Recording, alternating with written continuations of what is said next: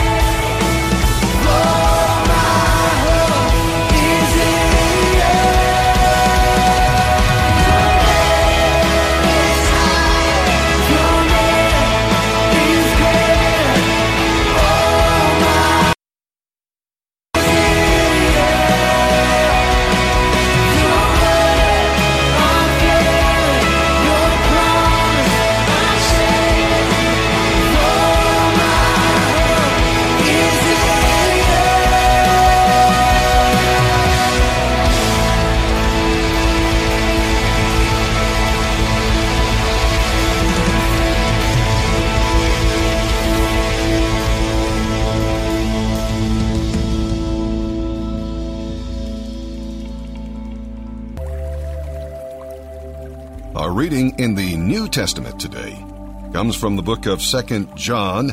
Uh, we'll read the entire book. It's a very short book, just one chapter. Uh, Second John chapter 1, verses 1 through 13. The elder that we'll read about here today is John, one of Jesus' 12 disciples and the writer of the Gospel of John, three letters, and the book of Revelation. Now, for more information about John, you can see his profile in uh, John chapter 13. This letter was written shortly after 1 John to warn about false teachers. The salutation to the chosen lady and to her children could refer to a specific woman or to a church whose identity is no longer known. John may have written this from Ephesus. John wrote this second letter, which probably fit on one sheet of papyrus, uh, to warn believers against inadvertently supporting false teachers. Now, the number of itinerant evangelists and teachers had grown by the end of the first century. Mixed in with the legitimate uh, missionaries were others who were promoting heretical ideas about Christ and the gospel. You know, the amazing thing is that little has changed in 2,000 years. Advocates of unorthodox beliefs still exist and still attempt to confuse and deceive the people of God. Of course, always for their own profit. Well, this letter, 2 John, should serve as a wake up call to believers to be alert, to be careful, and to be solidly grounded in the faith. Are you prepared to recognize false doctrine? Well, the truth is the truth about Jesus Christ, as opposed to the lies of the false teachers. John refers to truth five times in the first four verses of this brief letter.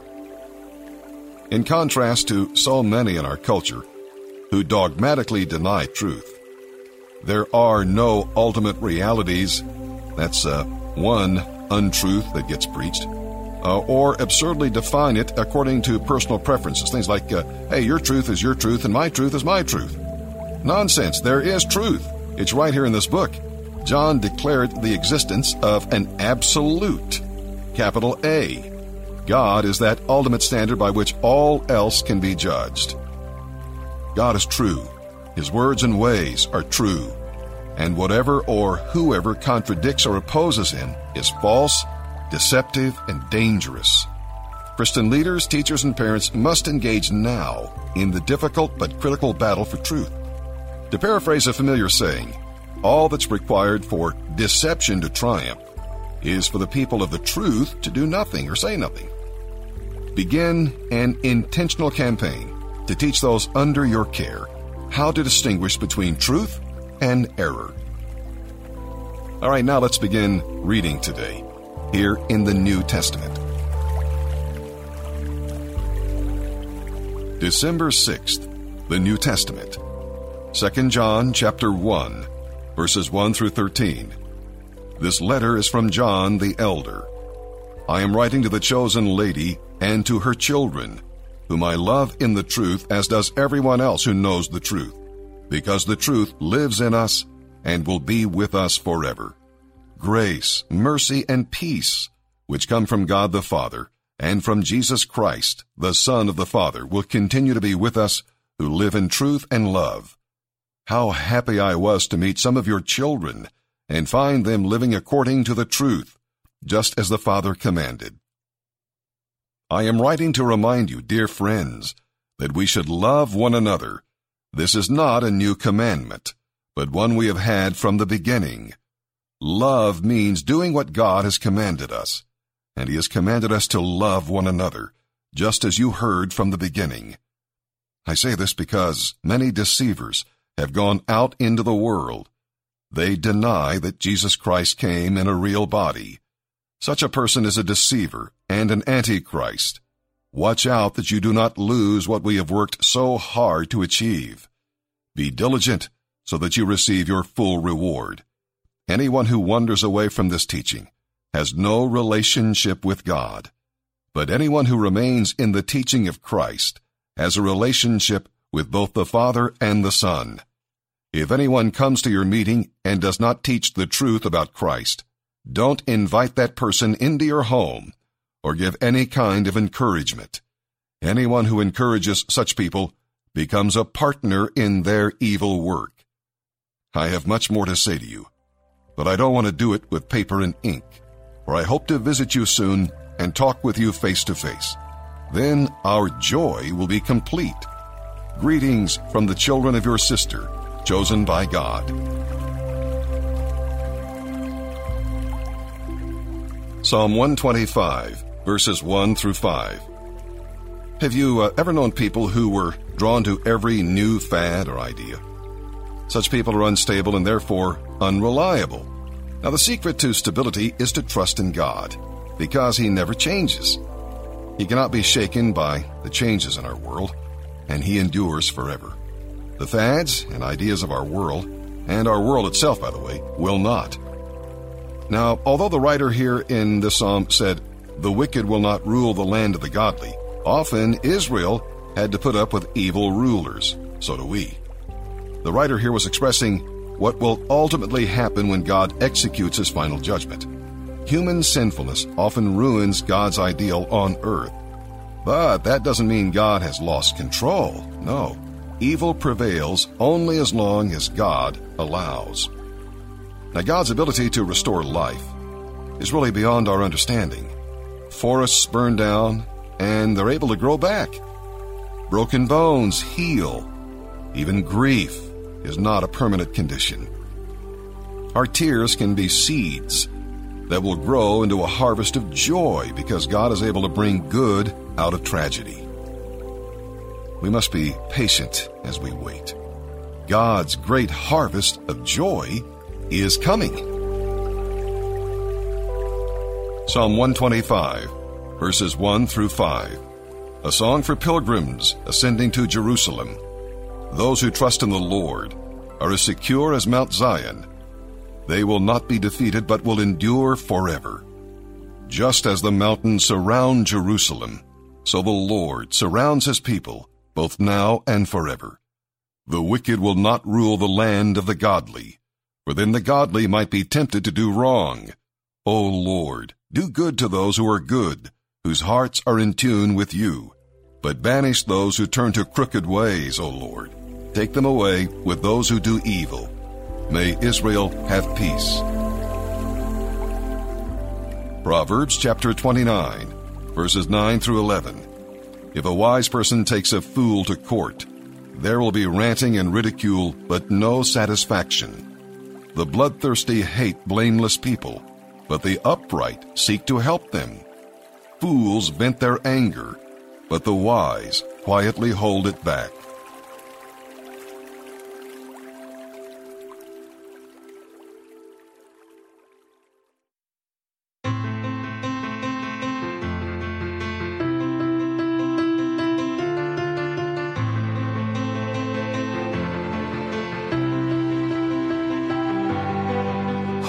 All together, everybody needs you strong. But life hits you out of nowhere and barely leaves you holding on. And when you're tired of fighting, chained by your control, there's freedom in surrender. Lay it down and let it go. So when you're on your knees and answers seem so far away. You're not alone, stop holding on and just be held. Your world's not falling apart, it's falling into place. I'm on the throne, stop holding on and just be held. Just be held. Just be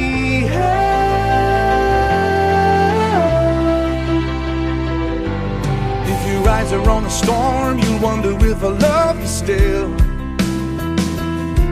But if your eyes are on the cross, you know I always have and I always will. Then not a tear is wasted. In time you'll understand. I'm painting beauty with the ashes.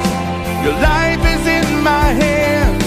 So when you're on your knees and answers seem so far away.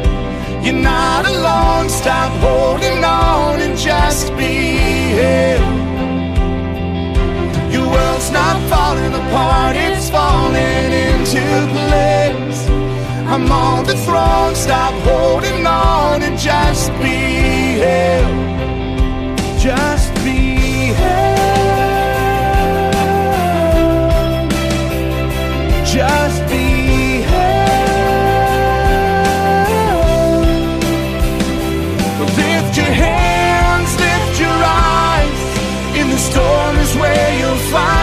and where you are, I'll hold your heart.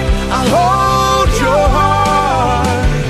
Come to me, find your rest in the arms of the God who won't let go. So when you're on your knees and answer seems so far away. You're not alone. Stop holding on and just be held. Not falling apart, it's falling into place. I'm on the throne. Stop holding on and just be